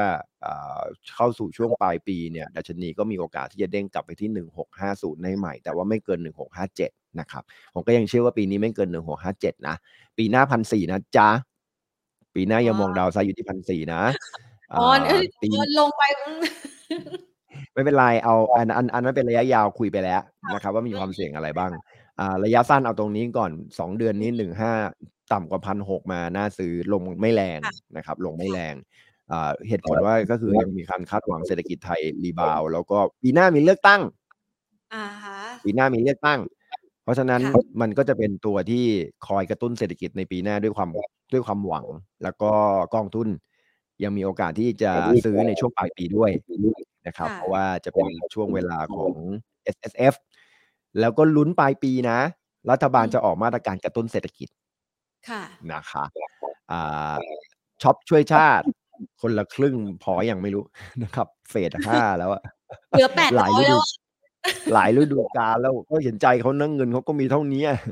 จะอาชีพเลยนะ แต่โซลาร์รูปน่าสนใจนะ เพราะว่าคือผมคิดว่ามาตรการที่คนคนจับจ่ายใช้สอยมากขึ้นนะครับ เพื่อที่จะเอามาจ่ายแวดแต่รัฐบาลจะเสียไปก็ถ้าพอๆกับที่ได้แวดมา พี่ว่าได้ประโยชน์นะถูกปะคือไม่ได้เสียแต่ว่ากระตุ้นเศรษฐกิจได้ เช่นถ้าคุณสนับสนุนโซลารูฟผมเชื่อว่ามีคนหลายคนอยากติดนะ อ่าอย่างรถไฟฟ้าเนี่ยคุณสนับสนุนปุ๊บเนี่ยโอ้ยผมตอนนี้การไฟฟ้าเนี่ยไปตรวจมิเตอร์ไม่ทันนะ ไม่เชื่อลองไปซื้อดูสิ แล้วลองติดตั้งอ่าชาร์จเจอร์วอลสักอันหนึ่งโอ้โหรอกัน แต่ผมเพิ่งได้นะ ผมไม่แน่ผมแบบรอเป็นเดือนนะ ในสุดเขาก็มาตรวจนะครับ ตรวจวันเดียวเองเสร็จละเรียบร้อย ได้ติดตัวบล็อกเรียบร้อย สบายใจชาร์จไวเร็วสุดๆ แต่ว่าต้องบอกนิดนึงก่อนว่าเนี่ยมาตรการกระตุ้นเศรษฐกิจตรงนี้มันช่วยเห็นไหมพี่ต้องไม่ติดวอลบอกแล้วเห็นป่ะ เสียตังค์ต้องต้องใส่ตังเข้าไปอีกเออต้องใส่เงินเข้าไปเพราะว่าเอาวอลบล็อกฟรีก็จริงนะ แต่ว่าอย่าลืมนะว่า ระบบระบบเราต้องจ่ายตังค์นะนะครับเป็นของเขือเออค่าใช้จ่ายเล็กๆน้อยๆเนี่ยเราต้องจ่ายนะอ่าอันนี้ก็เป็นอันหนึ่งที่มันก็กระตุ้นเนี่ยเพราะฉะนั้นผมเชื่อว่าช่วงปลายปีก็จะมีมาตรการกระตุ้นเศรษฐกิจอีก มันก็จะเป็นประโยชน์ มันก็จะเหมือนกับแบบเป็นประเด็นบวกช่วงท้ายปี ให้เราได้วือหวากันแล้วก็มีคริสต์มาสแลลี่นะครับ นั้นผมเองเชื่อว่าเป็นโอกาสในการที่เราถ้าบอกระยะกลางเนี่ย เรามองว่ามีโอกาสที่สามารถที่จะเล่นเก่งกำไรได้ในแบบระยะกลางนะครับ ลงมา1,600บวกลบ ซื้อหุ้นกลุ่มที่ผมพูดไปแบงก์เคแบงก์ BBL Tisco KKP ค้าปลีกนะครับโฮมโปร CPALL นะครับโรงแรม MINT CENTEL AOT อย่าลืม BAFS อีกตัวหนึ่ง นะครับ BAFS อีกตัวหนึ่งที่น่าสนใจ เพราะว่าเป็นเรื่องที่ได้ประโยชน์จากเรื่องการท่องเที่ยวด้วยนะครับในส่วนของอสังหาริมทรัพย์แลนด์เฮาส์ศุภาลัย AP พวกนี้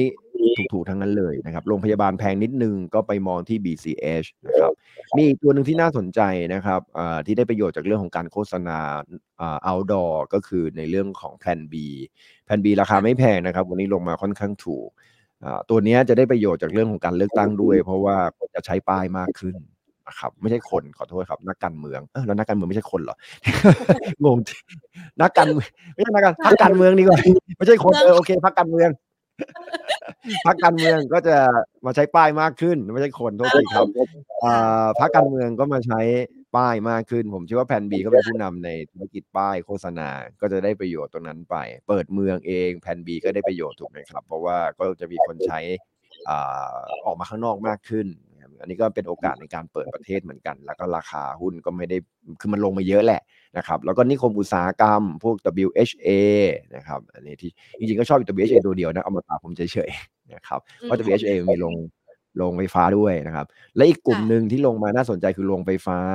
นะครับไม่แน่ใจว่าโซลาร์ลูใครจะได้ประโยชน์บ้างนะครับ แต่ว่าแน่นอน Renewable เนี่ยยังไงรัฐบาลก็ต้องสนับสนุนเป็นอีกธีมหนึ่งที่น่าสนใจ ก็จะเป็น B Glim กับ GPSC แต่เพิ่น GPSC มันอาจจะแพงไปนิดนึงนะครับก็มองเพราะว่าเรา recommend แนะนำถือนะครับ GPSC แต่ว่าถ้าเป็น B c l i m เนี่ยเรา recommend buy อยู่นะครับอยากให้จำไว้นิดนึงนะครับลาดบุรีที่ว่าแย่ๆนะแมนตอนนี้พี่โดนด่าเรื่องลาดบุรีเยอะมากใช่ไหมครับนี่จะกลับมาห้าสิบแล้วนะครับกลับมานี่จะนี่จะกลับมาห้าสิบแล้วนะคะล้อเล่นไป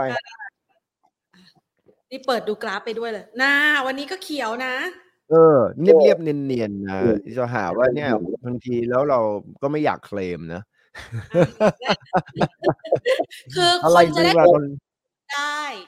แต่อย่างน้อยเนี่ย ข้อดีก็คือว่าตอนที่ลงมาสี่สิบอะเราไม่แนะนำให้ขายแล้วถ้าถ้าวันนั้นแผงเคยถามพี่อะว่าลาดบุรีเอายังไง ผมว่ามันมีคนถามผ่านรายการจำได้ ผมบอกว่า โอเค ถ้ามันจะไม่ขึ้นก็ไม่เป็นไร แต่ตรงนี้ไม่ขาย ถ้าจะไม่อยากจะซื้อก็ไม่ว่ากัน แต่วันนี้ไปไปมาจะห้าสิบ พี่ก็เชื่อว่าบิ๊กกลิมเนี่ยลงมาจากโอ้โหหกสิบบาทนะนะครับลงมาจากหกสิบลงมาเหลือตรงเนี้ย พี่ว่ามันก็เป็นโอกาสที่ดีอ๋ออีกตัวหนึ่งอย่าลืมแอดวานซ์เอาวันนี้เขาขึ้นมาที่หนึ่งลงมาร้อยเก้าสิบละนะครับ ผมเชื่อว่าร้อยแปดสิบร้อยเก้าสิบเนี่ย เป็น time frame ที่ดีมากเลยในการที่จะซื้อ นี่ลงทุนระยะกลางนะครับ ลงมาซื้อตรงนี้เนี่ย แล้วขายปลายปีอะผมคิดว่าพอน่าจะลุ้นมีกำไรได้ รอลุ้นเนี่ย ก่อนลุกยิงก่อนปิดแมตช์เราคิดว่าปีการปิดแมตช์เนี่ยมันเป็นการปิดแมตช์ปลายปีแล้วกันเนาะค่ะ โอเคไหมไม่ใช่การปิดแมตช์แล้วจังหวะไอ้ปิดแมตช์ที่มันจะไปถึงพันสี่ร้อยของพี่วีนี่ก็คือปีหน้าไตรมาสหนึ่งปีหน้าเป็นดีอยู่นะคะไตรมาสหนึ่งไตรมาสสองปีหน้าก่อนที่เศรษฐกิจจะเข้าไตรมาสหนึ่งสองสามเออฟังดูแล้วแบบไม่ได้รับผิดชอบใดๆทั้งสิ้นเลยเนาะ พันสี่ร้อยเกิดช่วงช่วงขนาดว่าพันสี่ร้อยเกิดขึ้นช่วงไหนเอ่อไตรมาสหนึ่งสองสามหนึ่งไม่ใช่ พี่ว่าสองสามพี่ว่าสองสามไม่ไม่สองก็สามไม่ sell in May ก็ September blue ปีหน้าอ่าไม่เลยนี่เรามองมองไปทางนี้หมดเลยนะคะ พี่วี เราไม่มองขึ้นไปทางนี้นะคะพี่วีไม่มองขึ้นไป เราจะฝากหวังไว้สักประมาณเท่าไหร่ดีกล้องพี่กล้องพี่อยู่ตรงนี้ จอพี่อยู่ข้างล่างพี่เลยมองมาข้างล่างนะอ่าเอางี้ค่ะอ่าทุกการคาดการณ์มีโอกาสผิดพลาดหมดนะครับ นั่นคือที่มาว่าทำไมกรตถึงบอกว่าให้พูดว่าการลงทุนมีความเสี่ยง ผู้ลงทุนควรศึกษาข้อมูลก่อนการลงทุนทุกครั้ง ไม่ควรเก่งกำไรเกินวันละสองตัว เพราะว่าท่านจะมองไม่ทันนะคะ แต่เมื่อกี้ให้ไว้เป็นสิบแต่แต่พวกเราเก่งกำไรทีสิบตัวเลยวันจะไปมองทันยังไง มีแท็บเล็ตกับมือถืออย่างละเครื่องอ่าเอางี้มันมีโอกาสผิดได้ แต่แต่เอางี้แล้วกันสมมุติว่า ถ้ามันจะเป็นขาขึ้นเนี่ย พี่ก็มองว่ามันก็ขึ้นไปได้ยากอะ คือต่อให้เศรษฐกิจมันมันไม่ลงมา recession เรากำลังมองต่อไปข้างหน้าแล้วจะโตยังไงอะอ๋อ เอาตรงนี้มันคือคือพี่นึกไม่ออกว่าจะโตยังไงอะค่ะอ่าจากกำไรฐานปัจจุบันนะเอ่อเศรษฐกิจเอาเศรษฐกิจก่อนนะ เศรษฐกิจจะโตยังไงอะเศรษฐกิจอเมริกาจะโต4-5%เหมือนก่อน ได้ยังไงอะ?อืมถูกเปล่า?อ้าวมีเศรษฐกิจจีนอาจจะฟื้นขึ้นมา เออ แต่ยุโรปจะจะโตกว่านี้ได้ แค่ไหน?กำไรของบริษัทจดทะเบียนจะโตกว่านี้ได้มาก แค่ไหนอะ?เพราะว่าอย่าลืมนะว่า ทุกคนเนี่ยใช้กูเกิลอะ ก็แทบทุกคนแล้วนะ ค่ะ เข้าใจเปล่า?คือเข้าใจมันจะไปขยายฐานลูกค้า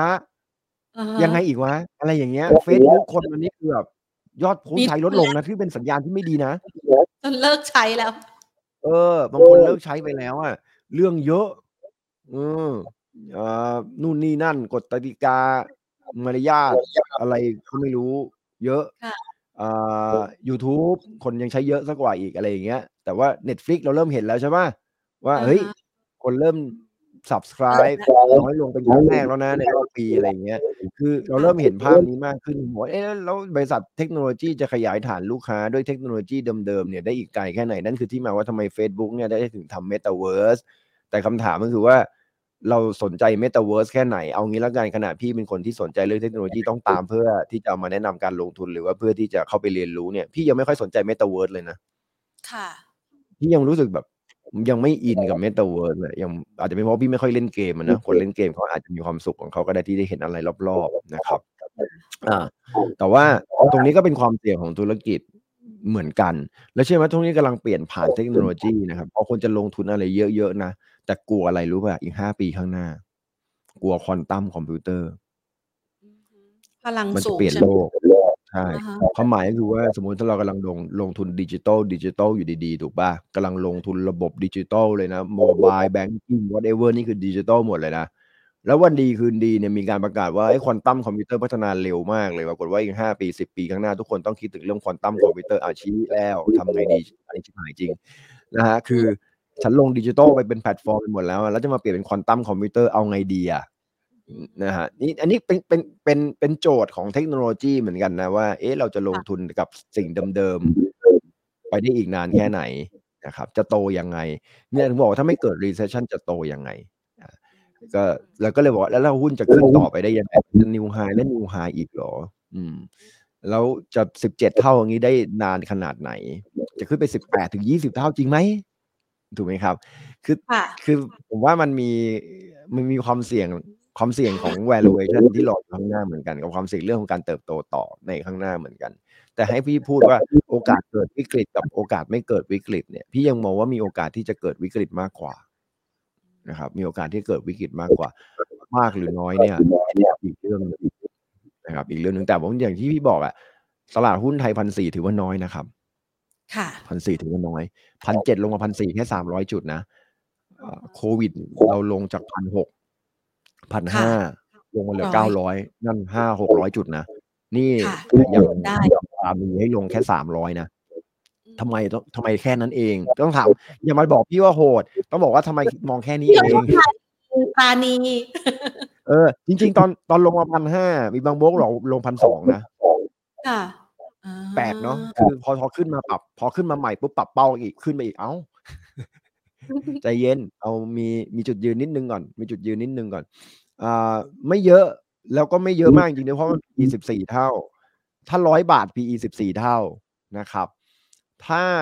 ถ้าปีหน้าเนี่ยสามารถทำได้มากกว่า100บาทเนี่ย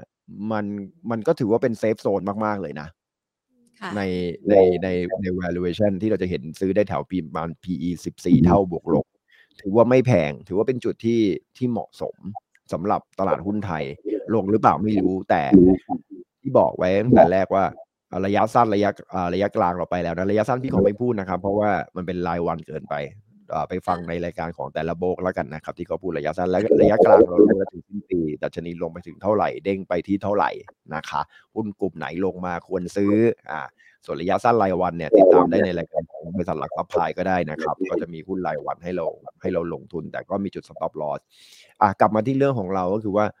อ่าระยะกลางเนี่ยเราพูดไปแล้ว แต่ว่าจังหวะเนี้ยเป็นจังหวะที่ดีมากเลยนะในการที่จะลงทุนแบบแบบ DCA ค่นะะในช่วงขาลงนะครับเพราะว่าเราจะได้ต้นทุนที่ถูก อย่ากลัวเวลาขาลงเราต้องซื้อ DCA นะครับ เราอะชอบไปดีใจตอนขาขึ้นแล้ว DCA จริง ๆ แล้วเนี่ยเราเรา DCA เพื่อลงทุนระยะยาวถูกไหมครับ การที่ขึ้นไปเนี่ย เราจะได้ของแพงขึ้นเรื่อยๆนะอืมถ้าตลาดหุ้นมันจะลงเนี่ย พี่มองว่า DCA เนี่ยเราจะได้ต้นทุนที่ถูกลงเรื่อยๆนะครับ ยิ่งถูกไปเรื่อยๆ เพราะว่ายิ่งลงเราจะได้ยิ่งหุ้นมากขึ้นถูกไหมตรงเนี้ยแล้วเวลาหุ้นมันฟื้นตัวขึ้นมาเนี่ย เราจะมีต้นทุนที่ต่ำมากฟื้นตัวขึ้นมา เอางี้ เกิดวิกฤตทีไรเนี่ยเวลาฟื้นตัวนิวไฮค่ะ แล้วพี่เชื่อว่าตลาดหุ้นไทยมีศักยภาพพอที่จะทำไฮใหม่ที่เกินกว่าหนึ่งพันแปดร้อยห้าสิบฟังแล้วดูขึ้นบน ไม่อยากถามต่อเลยว่าจะระบุเวลาสักประมาณไหนดีก็ก็ก็คำตอบคือ ก็วันใดวันหนึ่งฮะ someday เรากลับไปถึงไปเยือน someday in the future แต่ไม่ต้องห่วงครับได้เห็นอยู่แล้ว เพราะว่าตลาดหุ้นไทยเราเซ็กเขียวมากพอผมว่ารัฐบาลเราหรือว่ารัฐบาลต่อไปนะครับ เราจะมีภาพชัดเจนขึ้นว่าประเทศไทยควรสนับสนุนอุตสาหกรรมอะไรจำไว้เราเรามีบทเรียนหลายเรื่องนะครับ ไปสนับสนุนอุตสาหกรรมที่เราไม่มีวัตถุดิบเป็นของตัวเอง เช่น ถ้าเราจะไปสนับสนุนแบตเตอรี่อะให้ให้ประเทศเราผลิตแบตเตอรี่เองอะยาก แต่ถ้าผลิตรถแบตเตอรี่โอเค นะครับมาเอาแบตเตอรี่นำเข้าเข้ามา เราก็พยายามสนับสนุนให้มีการนำเข้าแบตเตอรี่ในราคาที่ถูกนำเข้าแบตตัวโซลารูฟในราคาที่ถูก แล้วก็มาลงทุนวางระบบที่ที่เกี่ยวพันกับโซลารูฟเนี่ยเรามีเกือบหมดนะ แล้วก็สนับสนุนอุตสาหกรรมแบตเตอรี่แบบกักเก็บในบ้าน มากกว่าไปสนับสนุนแบตเตอรี่ที่ใช้ในรถยนต์ ซึ่งต้องใช้เทคโนโลยีสูงมาก แต่เทคโนโลยีแบตเตอรี่ที่กักเก็บในบ้านเนี่ย คุณจะทำก้อนใหญ่ยังพอโอเคไงใช่ไหมครับ มันก็ติดเหมือนคอมเพรสเซอร์บ้านเราอะ่ะ เหมือนมีคอมเพรสเซอร์แอร์อีกสักตัวสองตัว มันก็คงจะไม่ลำบากมากเนอะนะครับ ในบ้านเดียวหรือว่าทาวน์โฮมติดไม่แทนเครื่องซักผ้าสักเครื่องอะไรอย่างเงี้ย มันก็มันก็โอเคไงแต่ถ้าคุณไปทำแบตเตอรี่รถยนต์เนี่ยโอ้โหคู่แข่งเต็มโลกเลยใช่ป่ะ แล้วเขาก็ผลิตได้บางและเบานะครับ ผมว่าแบตเตอรี่เนี่ยก็มีการผลิตใช้เทคโนโลยีคล้ายๆ กับผ้าอนามัยผู้หญิงนะครับ ที่ทำให้บางและเบาขึ้นเรื่อยๆ แบตเตอรี่รถยนต์ก็พยายามทำบางแล้วเบาเคยได้ยินของ BYD ใช่ไหมเขาบอกว่าเป็นใบมีดใช่ป่ะผมก็ไม่รู้เหมือนกันว่ามันคมขนาดไหนนะ แต่เขาบอกว่ามันมันเล็กเล็กถึงขนาดที่เทสลาจำใจต้องลืมน้ำลายตัวเองอะ่ะ แล้วก็ไปสั่งแบตเตอรี่จาก BYD อะครับ คิดดูสิ เออเมื่อก่อนเขาซื้อจาก KL ซึ่งของจีนอยู่ดีแหละแล้วก็ไปสั่งซื้อจาก BYD แสดงว่า BYD เนี่ยพัฒนาแบตเตอรี่จนเทสลาเนี่ยจำใจที่จะต้องใช้ท่านที่เป็นคู่แข่งท่านที่เป็นคู่แข่งแต่ก็ต้องจำใจที่จะต้องที่จะต้องใช้ แล้วผมก็เชื่อว่ารถไฟฟ้าส่วนใหญ่ในโลกเนี้ยล้วนแล้วแต่ใช้แบตเตอรี่ของจีนทั้งหมดเลย นั่นหมายถึงว่าถ้าเราไปผลิตโรงงานแบตเตอรี่มันต้องใหญ่ขนาดประเทศจีนนะคุณลองนึกถึงภาพสิคุณสนับสนุนไป แล้วคุณไม่มีโคบอลไม่มีลิเธียม คุณก็สู้เขาไม่ได้ แต่รถ EV เนี่ยผมโอเค อย่างน้อยเราก็เป็นศูนย์กลางในการผลิตพวงมาลัยขวาที่ดีมากในโลกเพราะฉะนั้นผมเชื่อว่าหลาย ๆ เรื่องอย่างถ้าบอกว่าเราจะเป็นฮับ เราจะไปอย่าเพิ่งไปคิดว่าเราจะเป็นศูนย์กลางของอุตสาหกรรมขนาดใหญ่แล้วนะ เราน่าจะเลยจุดนั้นมาละ แต่ถ้าเราบอกว่าเราจะเป็นฮับเหมือนสิงคโปร์อะเราจะไปถูกทางมากเลยนะ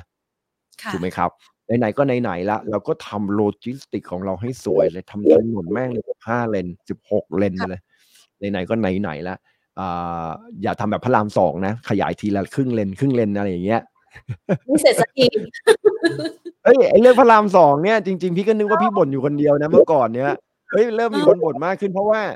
พี่เรียนอยู่แถวนั้นตั้งแต่มหาวิทยาลัยไงแล้วมันก็สร้างตั้งแต่ตอนที่พี่อยู่มหาวิทยาลัย จบมาแล้วก็ยังสร้างไปเรียนเมืองนอกกลับมาก็ยังสร้างทำงานมาสามสิบปีแล้วมันก็ยังสร้างอะเราได้ถนนใหม่ตลอดเวลา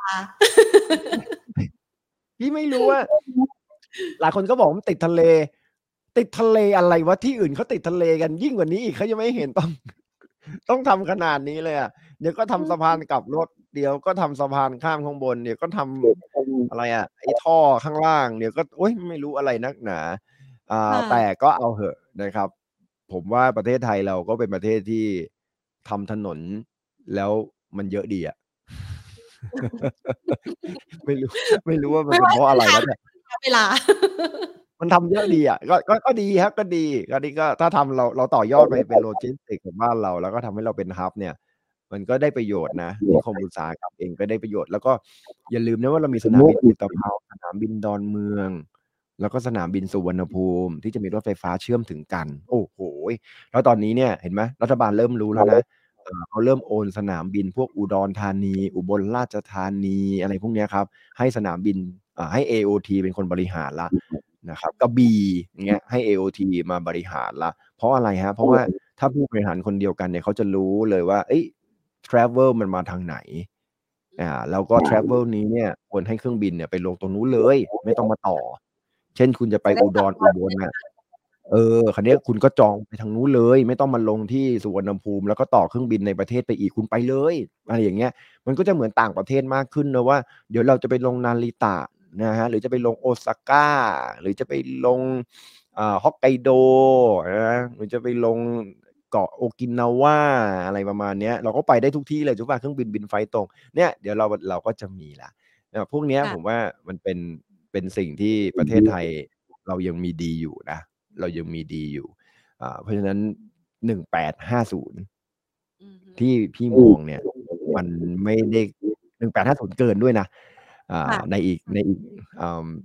สี่ปีข้างหน้าแล้วกันเดี๋ยวจะหาว่าไม่ให้ทำเฟรมสามปีข้างหน้าก็ได้อะเอาสามปีก็ได้นะผมว่าตลาดหุ้นมีนิวไฮเอาเป็น ผมว่ามีนิวไฮนะไว้นั้นลงมารอบนี้นะ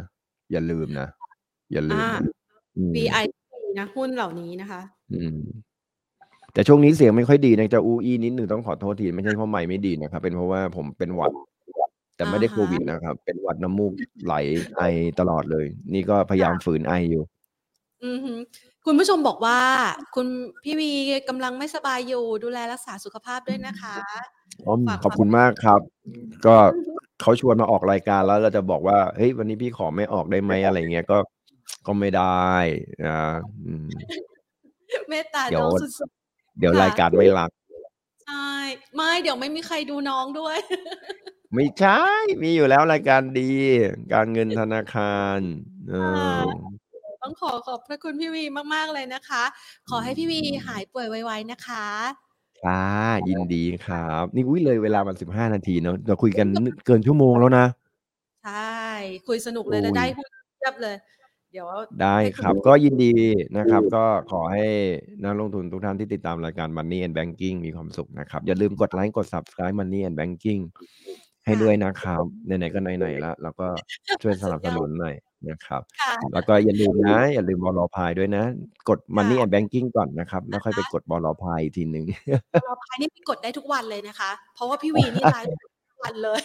ใช่ใช่ขนาดไม่สบายยังต้องพยายามจะมาด้วยความเป็นห่วงนะลงทุนแหละ เราก็สนุกกับมันด้วยเนาะบางทีถ้าไม่ทำแล้วพี่ว่าดีไม่ดีอาจจะโซมกว่านี้นะอ่าฮะเพราะทีมมีศักยภาพด้วยล่ะ ใช่ไหมคะอุ้ยตอนนี้เด็กๆเก่งเก่งเยอะนะครับ เด็ก ๆ เก่งเยอะมากนะครับ ในทีมก็ตอนที่เข้ามาใหม่ ๆ ก็ไม่คิดว่าเราจะมีทีมฝ่ายวิจัยที่ดีขนาดนี้นะนะครับ พอเข้ามาปุ๊บเนี่ยโอ้โห เด็ก ๆ แต่ละคนนี่ศักยภาพ พี่ซีเนียก็ศักยภาพนี่แบบสุดยอดจริง ๆ เข้ามาปุ๊บเนี่ยนั่นมันไม่ได้ว่านี่ทำไมเขาพี่กวีเข้ามาแล้วทำไมทำให้รายการมันขึ้นมาเร็ว ต้องบอกนิดนึงนะ ไม่ใช่เพราะพี่วีเลยนะครับเพราะว่าต่อให้พี่วีเก่งแค่ไหนก็ตามเนี่ย ดึงคนไม่ได้หรอกถ้าพี่ไม่มีข้อมูลนะครับปรากฏว่าที่บริษัทเองในฝ่ายวิจัยเองเนี่ย โอ้ ไม่อยากจะเชื่อแม้กระทั่งคนในบริษัทเองอะหลายๆแผนกอะโอ้เก่งเต็มเลยนะครับก็ ก็ฝากเอาไว้ในใจดูแล้วกันนะครับ เพราะว่าของพวกนี้อยู่ท้ายสุดท้ายก็อยู่ที่คุณภาพเนาะถ้าทุกคนเข้ามาแล้วไม่มีคุณภาพยังไงก็ต้องจากไปนะครับ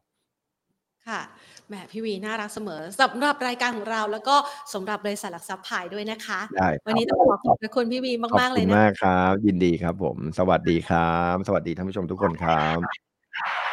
นะคะพี่วีของเรานะ คะคุณกวีชูกิจเกษมนะคะ ผู้บริหารจากบริษัทหลักทรัพย์พายนะคะ มาคุยกันสนุกสนานเลยนะคะ เริ่มต้นมานี่แพนก็เดาผิดไปแล้ว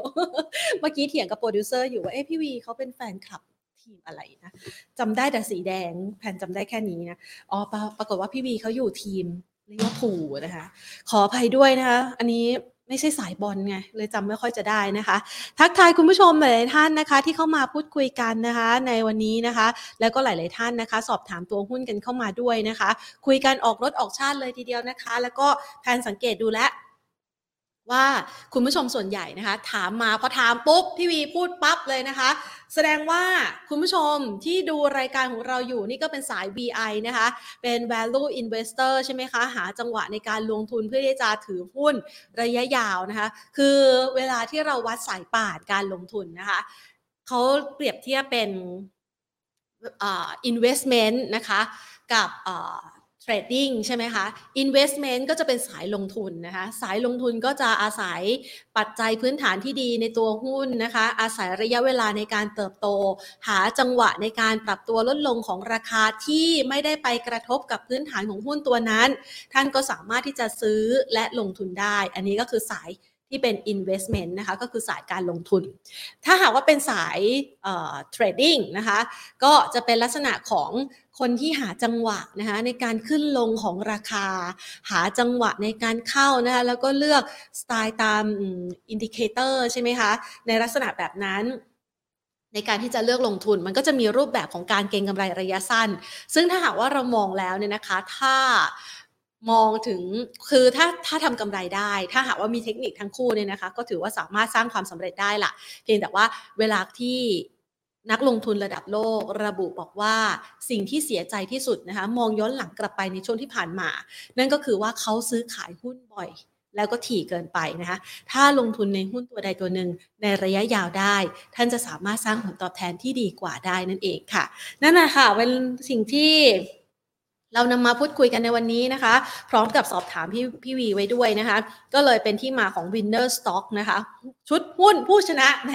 คิดเอง อ่านไม่ค่อยจะออกนะครับ วันนี้ลิ้นพันกัน Winner Stock ชุดหุ้นผู้ชนะนะคะรุกยิงประตูก่อนปิดแมชนะคะคำว่าปิดแมชก็คือดูเป็นช่วงระยะเวลา แล้วพี่วีก็ให้ไว้เป็นกองหน้ากองกลางกองหลังนะคะ เพื่อที่จะเลือกเป็นชุดหุ้น ที่คุณผู้ชมสามารถที่จะหาจังหวะในการเข้าซื้อนะคะ มีทั้งระยะยาวและระยะกลางนะฝากเอาไว้นะคะ ไปศึกษากันดูค่ะ วันนี้หมดเวลาลงแล้วนะคะลากันไปก่อน สวัสดีค่ะ